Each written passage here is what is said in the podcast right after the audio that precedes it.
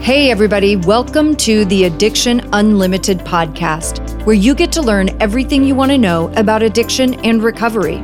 I'm your host, Angela Pugh, co founder of Kansas City Recovery, life coach, and recovering alcoholic. To learn more about me, you can listen to episode zero on your podcast app or find us on the web at addictionunlimited.com. Well, Adam, this is exciting because I have not had very many repeat guests on Addiction Unlimited podcast. So I am super stoked to have you back on. I think everybody understands that there's a correlation. Any addicted person, most of us have some food issues. We are compulsive in most things. So because we are, you know, extreme, we're 100% in or we're 100% out. So anytime that we can talk about food struggles and how to make ourselves better, I'm so open to it. So thank you for coming back on and sharing more tips and strategies with us. Why don't we uh, take a second and tell everybody a little bit about you? Yeah. Well, first off, thanks again for having me on. It was a lot of fun the first time, and I'm excited to uh, speak with you again. So, I'm the founder of mybodytutor.com. We're an online uh, virtual nutrition uh, accountability coaching company. Um, I started it uh, in 2007. So, this is uh, 15 years now. And essentially, what we do is we devise a diet and exercise plan for you. Uh, you get paired with your very own coach, and then we um, help you stick with it on a daily basis through daily accountability, through uh, daily coaching, daily support, and expert feedback. Uh, been at it for a while, as I said, 15 years. We have you know a bunch of coaches that work for us now, which is very cool. You know, and I got you know very quickly I got into health and fitness uh, just because uh, when I was growing up, my father had a heart attack when I was in seventh grade, um, and then shortly after he had uh, he was diagnosed with multiple sclerosis. Um, so seeing him deteriorate mentally and physically throughout the years until he passed away was really really hard. Um, so I learned firsthand, you know, that health is true wealth. Um, you know, and I, I devoted my life to it um, to helping people, you know, uh, achieve their optimal health. It's something I wish I would have paid more attention to when I was younger. You know, my best friend Andy, he and I were just talking about this the other day, like the, this attitude of, you know, we're very stubborn people and like never listening to the things people tell you right? And you hear your whole life because he's also on this um, wellness journey right? Fitness and food and everything. And everything we're talking about is the stuff you've heard your entire life. And here we are like i'm about to turn 50 he's late 40s you know and we're talking we're just laughing. It's like dude if we only would have listened you know yeah. we only would have listened 30 years ago. it's so funny. Um, okay, so one of the things where I thought this would be a really great time to do another episode together is because it is the new year for 2022. And we were talking a few minutes before we hit record that 2021 was an absolute blur. So yeah. going into 2022, everybody is a little more committed to making changes in their lives. And I thought it was the perfect time to come on and have this conversation about food and wellness and all of those things. What are some strategies that you use in your company with your clients on making changes after the new year? Yeah, well, I mean, the first strategy, you know, and I alluded to before, I mean, it's what we do, but it is so important is you have to have a system of support and accountability right? If you don't have a system of support and accountability, it's going to be really, really hard to get through the inevitable challenges, right? There's going to be inevitable, you know, lows and inevitable times where you feel like, you know, quitting and you're like questioning yourself and saying, why am I doing this? So having that system of support and accountability is truly a game changer.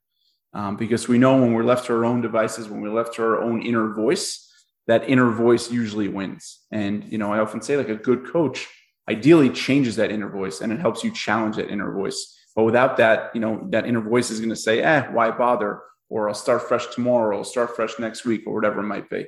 Um, so the first and foremost thing is definitely setting yourself up with a system of accountability and support. You know, because the truth is, a lot of people, you know, it, and it's great, they get excited about the new year, you know, 2022, et cetera. But like, just because the date is changing, like, it, or I should say, if the only thing changing is the date, you're not going to change for the long term. There has right. to be other things. Um, and the biggest thing is having a system of, of, of accountability and support.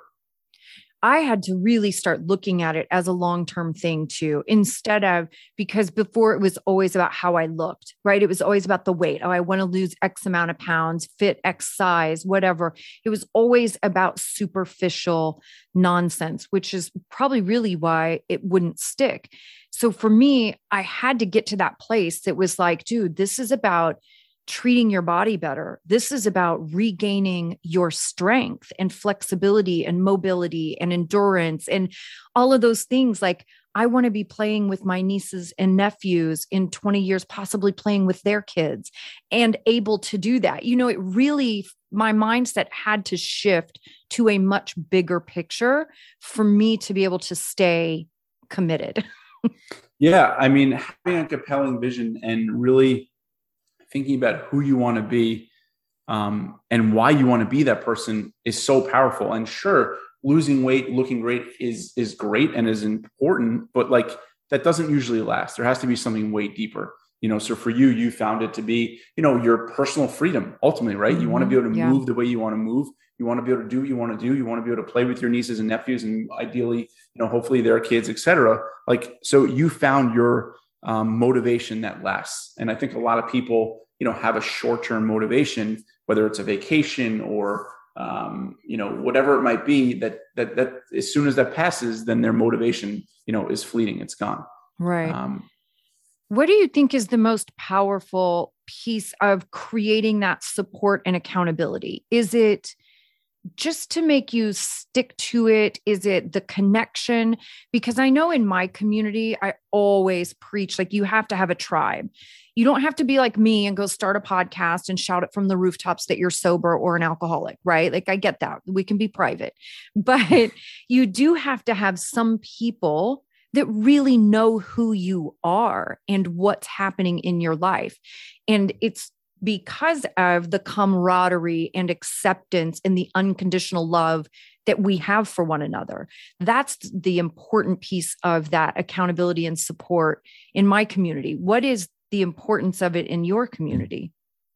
Well, you know, the importance is for us, our clients sign up because they realize they need something more, right? They realize, you know, their friend, you know, the person they tried to, you know, they promised they would be good with, you know, wasn't working, right? And you know, I call it the difference between peer accountability and pro accountability, right? It's very, very easy to kind of lie and just let your friend off the hook. You know, my mom is a perfect example. She's a former high school English teacher.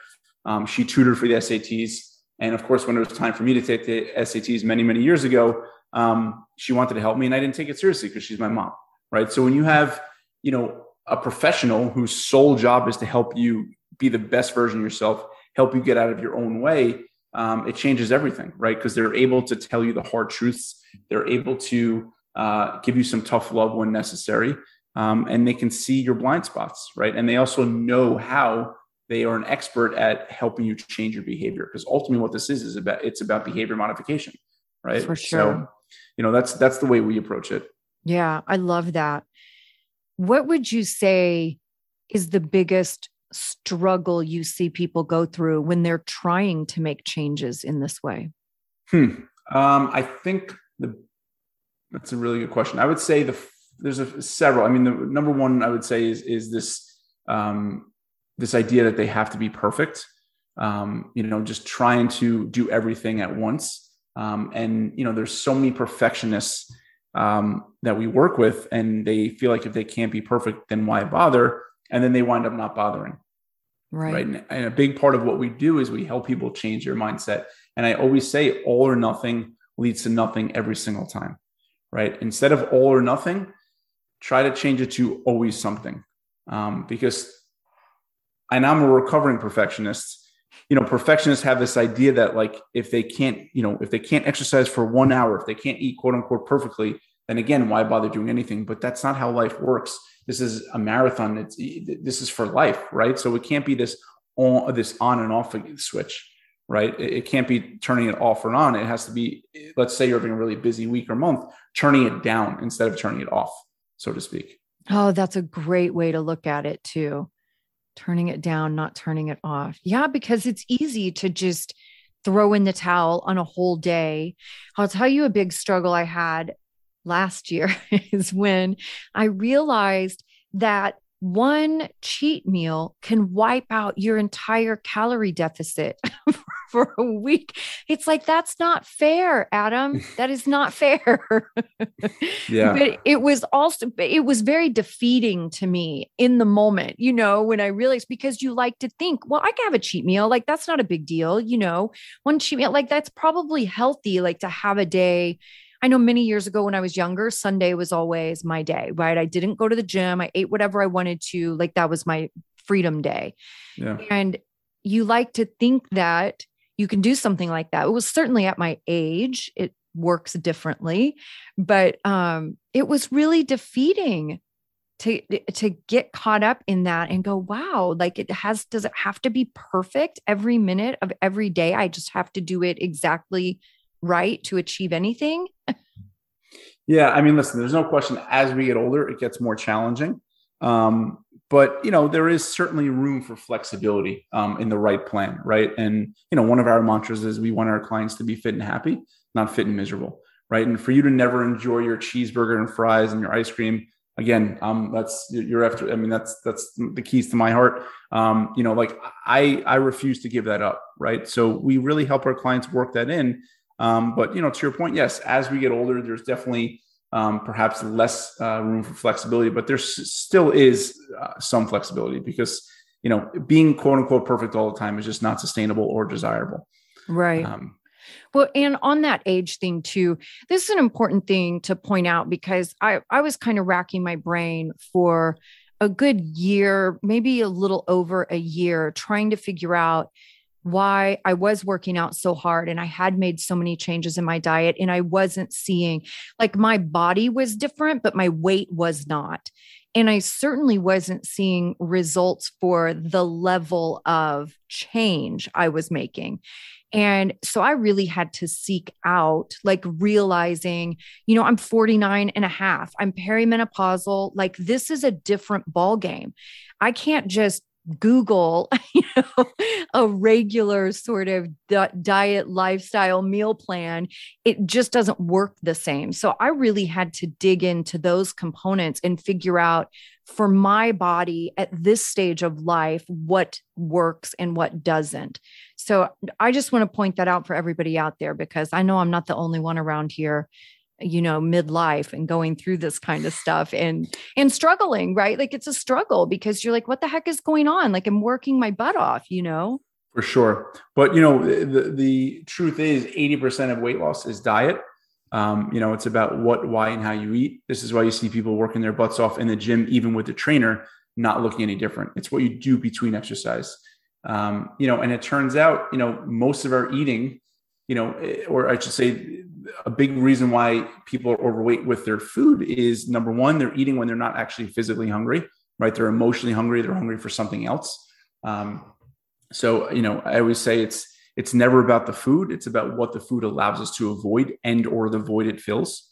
Right. So it's the emotional component. Again, that's a big part of what we help our clients overcome is emotional eating, stress eating. But it's also, you know, for some people, and, and no one likes to hear this, but they're just eating more than they think they are. Right. So they're, they're, sure. They're, there's just a lot more calories and a lot more food than they think they're eating. Um, this was you know, crazy for me too when I started tracking food because you are a terrible judge of your own behavior in every way anyway and food was no different. So again another one of those things you hear forever track your food so you can be realistic about and know exactly what you are taking in. I finally did it you know tracking my food and i was like oh my gosh. Like, yeah. like this is not a pretty picture. This yeah. is a little too much reality. Yeah a teaspoon of peanut butter is very different than uh, you know when you actually measure it out or whatever it might be. You know portion portion distortion is a very real thing. Um, you know, I can't tell you how many people, you know, I talk with on a daily basis that say, you know, Adam, I, you know, I eat perfectly and then, you know, but I can't lose weight. And very, very quickly, because we get to work with our clients on a daily basis, you could see why they're not losing weight. Yeah. Um, you know, but there's all sorts of tips and tricks to make it easier and strategies to make it a little easier. So, you know, eh, the inevitable discomfort you face of any change is a little, or I should say, is way more tolerable. Right.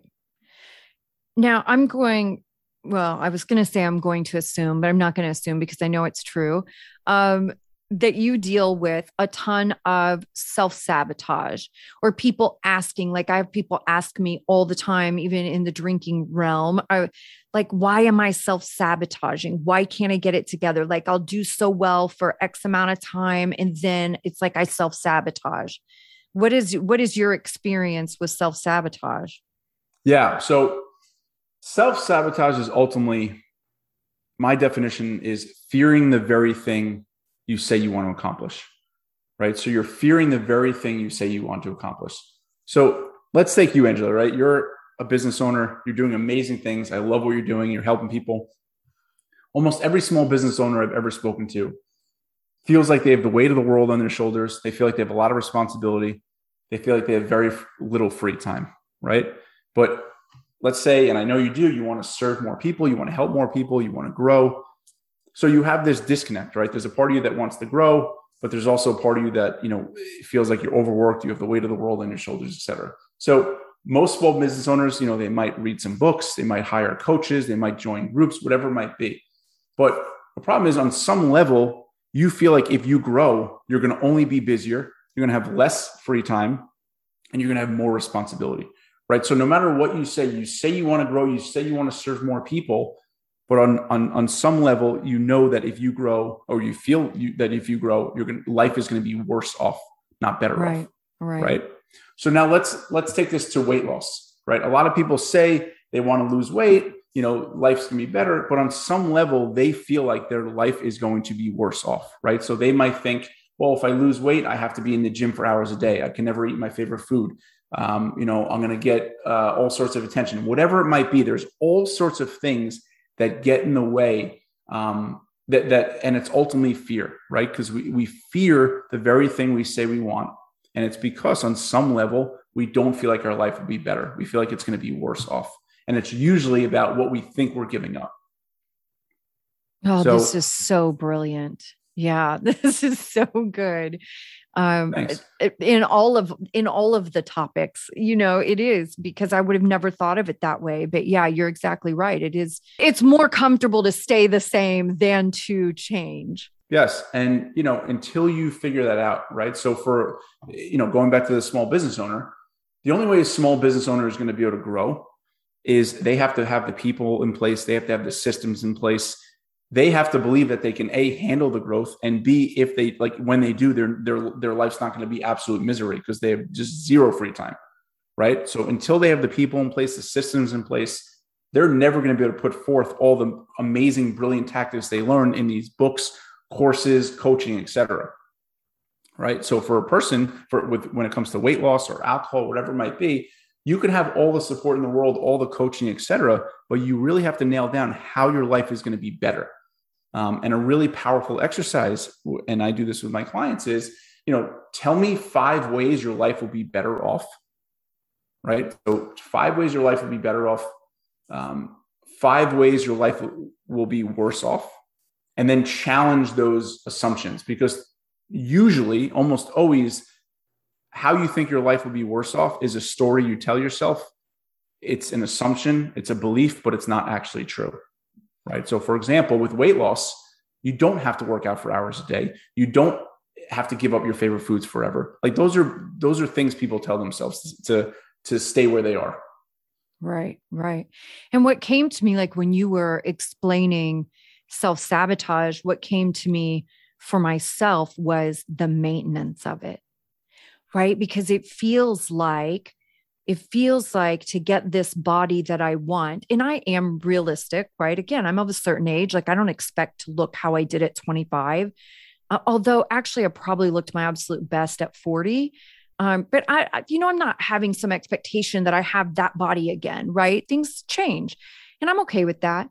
But the part that scares me is the maintaining it. It feels so hard to get there. And then I'm like, holy crap.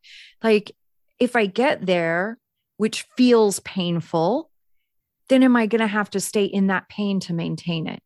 Right.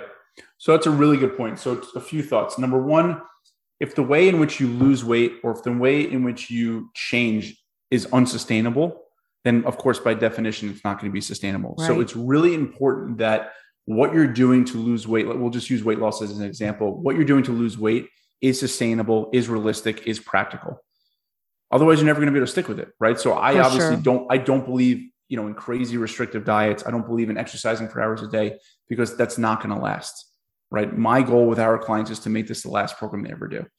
Um, so for you, it would be like, all right, well, how do we make these changes sustainable? Um, in terms of the maintenance, I hear you. You know, my counter to that would be, listen, it's easy to exist, it's harder to live, and it's even harder to thrive. However, if you ask anyone who's thriving, it is sure as heck worth it. For right? sure. And yeah. there is a price of admission to thrive every single day, right? Every single day, there's certain things you have to do. Um, I, I equate it to like, you know, how long do you, you know, you plan to keep brushing your teeth, hopefully until the day you die, right? If you want nice teeth, if you want, don't want your teeth to rot, you got to keep brushing them until the day you die. So there's certain things, right? And it, it, it, there's definitely things required to thrive, but thriving, you know, again, it's well worth it, right?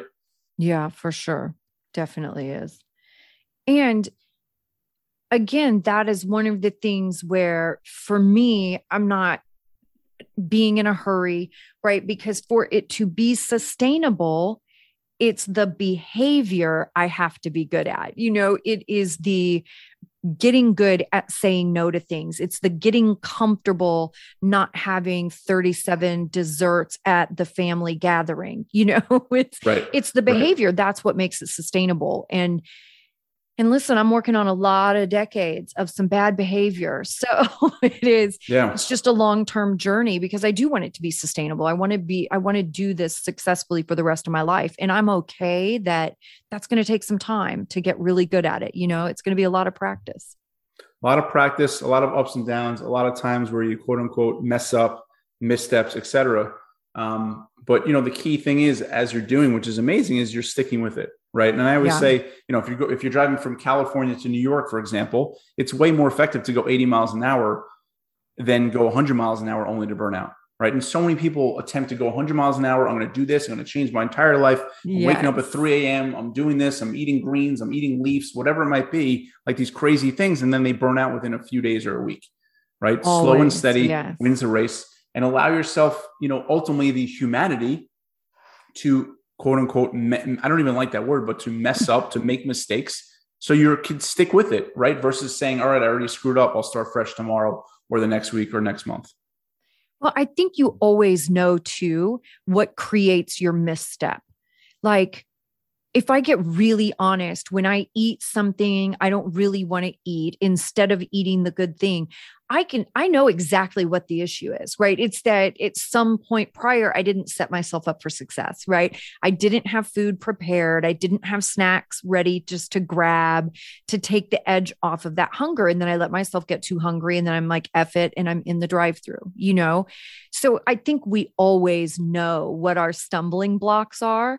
And I say that, you know, failure is feedback. Like it's not failure, it's just giving you feedback of where you need to focus and make a few more tweaks to get better in that area. That's all it is. It's just feedback. Exactly. Yep. Absolutely. So, for people that are really wanting to embark on a food, fitness, wellness journey, what are some really good beginner steps somebody can take to just get started? Yeah. So you said one of them, which is so important.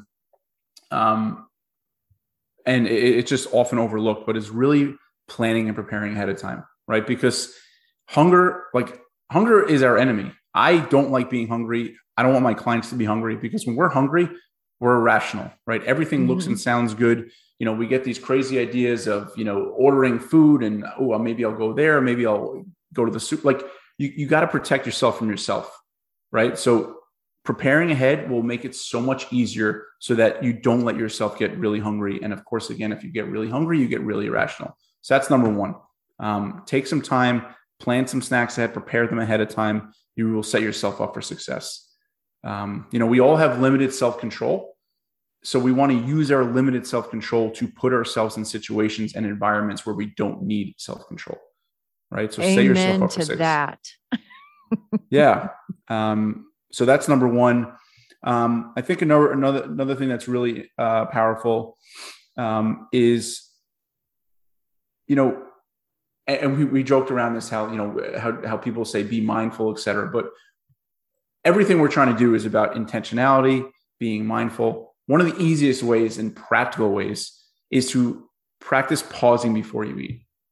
Just take a deep breath, you know, slow down for a sec and ask yourself, like, do I really want this? Am I hungry or am I eating to change the way I feel? Am I hungry or am I eating to change the way I feel? And just give yourself that gift of a breath. I mean, how often do we just stop what we're doing? We're going a million miles a minute. Just stop and take a deep breath and just allow yourself to catch yourself, right?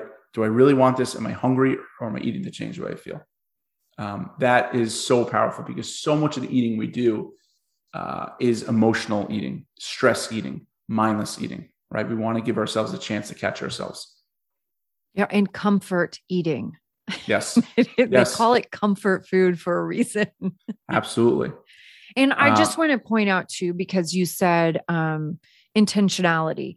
And I just want to stop on that word for a minute because I know we like this is such a buzzword right now, too, for sure. Intentional, be intentional. but nobody ever tells you what that really means. Right. So, being intentional, and I know my listeners have heard me talk about this in other episodes, but being intentional means that you are choosing to do something intentionally. You are making a choice on purpose.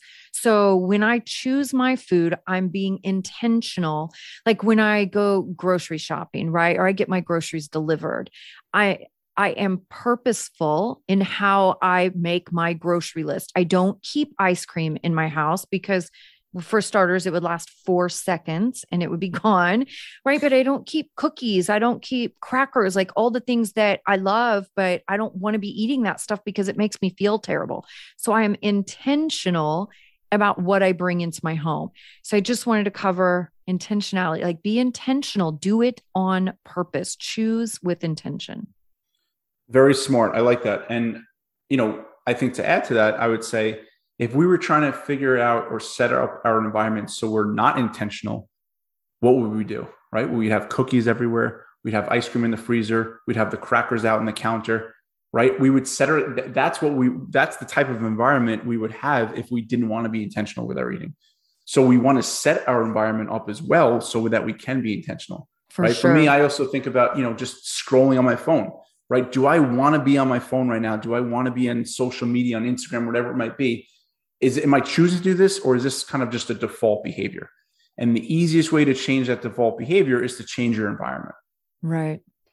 Right. And listen, even me having my groceries delivered is intentional because if I go wander around the store, I promise you, I'm going to end up getting a bunch of stuff that I don't want or need. So people right. think I get my groceries delivered just because I'm spoiled, but it really is. It's a self control thing for me. It's like I don't need to go roam the store and talk myself into you know, potato chips and ice cream and all the things that I really love. And I'll tell myself, oh, I'll just have a little bit. Yeah, just that in itself is being intentional. Just let me make my grocery list, have it delivered, and I don't have to worry about it.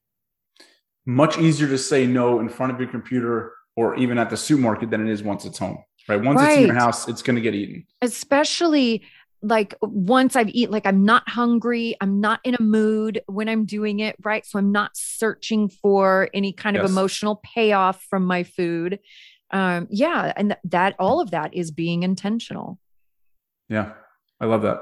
So setting up your environment, plan and prepare, pause before you eat, set up your environment. Yeah, I also think it's, you know, understanding your triggers, right? So defining your triggers is really powerful as well because like you said, we all know when we're kind of not setting ourselves up for success. But if you can identify your triggers ahead of time, right? So it might be, you know, your partner is, you know, not giving you the appreciation or the affection or attention you need, or your boss is being a jerk, or your clients are overwhelming you, or whatever it might be. If you can understand your triggers and come up with different ways to respond to those triggers, then you will be setting yourself up for for success. Um, because we all have those default things where something triggers us, something annoying happens, something bothers us, whatever it might be, and we have this default behavior. And of course, we're all trying to change some of these behaviors, right? Or at least the ones that we don't like that are not serving us. So, first step is identifying those triggers. When do you stumble the most, right? And then I label those write them all out. And then you can come up with different types of ways to you know respond to those triggers. That's awesome. Any other advice you would have for anybody starting this journey and and like really coming from bad behavior like myself? You know where you're really changing a lot of behavior. Like i say you can't be a person that goes to the gym five days a week if you're not even a person that goes to the gym for five minutes. You know so start small like don't go into the all or nothing thing and that's what i see people do so frequently uh, even in the addiction realm right? Because we do a lot of goal setting and stuff but saying okay i'm to work out six days a week for two hours every single day. I'm to do an hour weights and an hour cardio. I'm cutting out sugar uh, you know all these things. I'm like whoa dude, that's crazy. Yeah. like I pick 25% of one of those things and just focus there, you know. Eh, starting small is really powerful. The the challenge is our brain is wired to think it's not good enough. Right. So it feels mm-hmm. like we have to make bigger changes. And there's always going to be this party that says it's not enough, it's not worth it. And you have to catch yourself and challenge yourself because the goal is long-term change, not short-term change, right? I don't care about, you know, my clients losing weight, you know, for a month and then gaining it all back. I want this to right. be the last time they ever lose weight. And the only way to do that is to really change your behavior, change what's going on between your ears, right? As we call it, your MPH, your mindset, psychology, and habits, um, and and and allowing yourself to really build the habit and making sure it's second nature versus a willpower based thing, right? A willpower based thing to me is just like you're willing yourself to exercise or do this for X, Y, or Z. Like, no, it has to truly feel like second nature. Yeah. Yeah. It has to be a lifestyle. Yeah. And I think too, sometimes it's okay to do more if you want to do more. But for me, when I set a certain plan in motion, I am sticking to that plan no matter what. You know, like when I started my fitness thing, I was doing all classes because it was coronavirus too. So, you know, gyms were once they reopened, um, it was kind of crazy. But the deal I made with myself was I was going to do one or two classes a week. And if I started the class, I had to finish the class. That was it. Mm-hmm. That was it. I didn't like carve it out. It has to be these days, it has to be this length of time. But if I started, I had to finish. I could rest as many times as I needed to so I didn't die. Um, but I had to stay to the end because that's a challenge for me. I've been a quitter my whole life. As soon as it gets uncomfortable, I bail. So that was huge. And I just told myself if you want to do more classes, you know, or if you want to do more exercise through the week, you can, but you're not going back on the deal you set with yourself. You know, there's yep. there's no cut, there's no shortcuts, but I can do more, but there's no shortcutting my deal with myself. Yeah, that's great. I mean, I think, you know, you also touched upon something that's really, really important is that any change by nature is going to feel uncomfortable. Yes. Right. If you do what you've always done, it's going to feel comfortable. That's just the way it is. If you do what you've always done, it'll feel comfortable. If you do something differently by nature, it's going to feel uncomfortable. And I think the word discomfort, I think the word uh, uncomfortable gets such a bad rap. But to me, the way I approach it is it simply means you're doing something different. And that's a good thing because if you do what you've always done, you're going to keep getting the same results. If you do something different, then you're going to get different results. And if you're feeling uncomfortable, if there is discomfort, then you're then you're going to you know you're improving, right? You're changing direction. And that's why I always say discomfort is our compass. And you know what you did, which was really smart, is you did these classes where it's really hard to walk out of a class when you're feeling uncomfortable, right? Like yeah. it, it's it's much harder to walk out with people around or you know online or whatever versus you just being by yourself. You know, it's a it's a form of accountability. Yeah. And, you know, another thing that really helped me was having to show up at a certain time because in COVID, we had to reserve our spots for our classes because they could only have so many people in the room. Right. So I had to reserve it. Right. And it was that accountability of knowing I had to be there at a certain time instead of leaving it to my brain where I'll go, oh, you know what? I can go later. I'll go later today. I don't need to go right now. And then I won't go. So that was a really good piece for me too. And I did actually, I just want to say this for my listeners because I feel like they don't understand how bad it was when I started. But I literally had a lady in one of my classes in the very beginning, like when the class ended, she's like, Are you okay?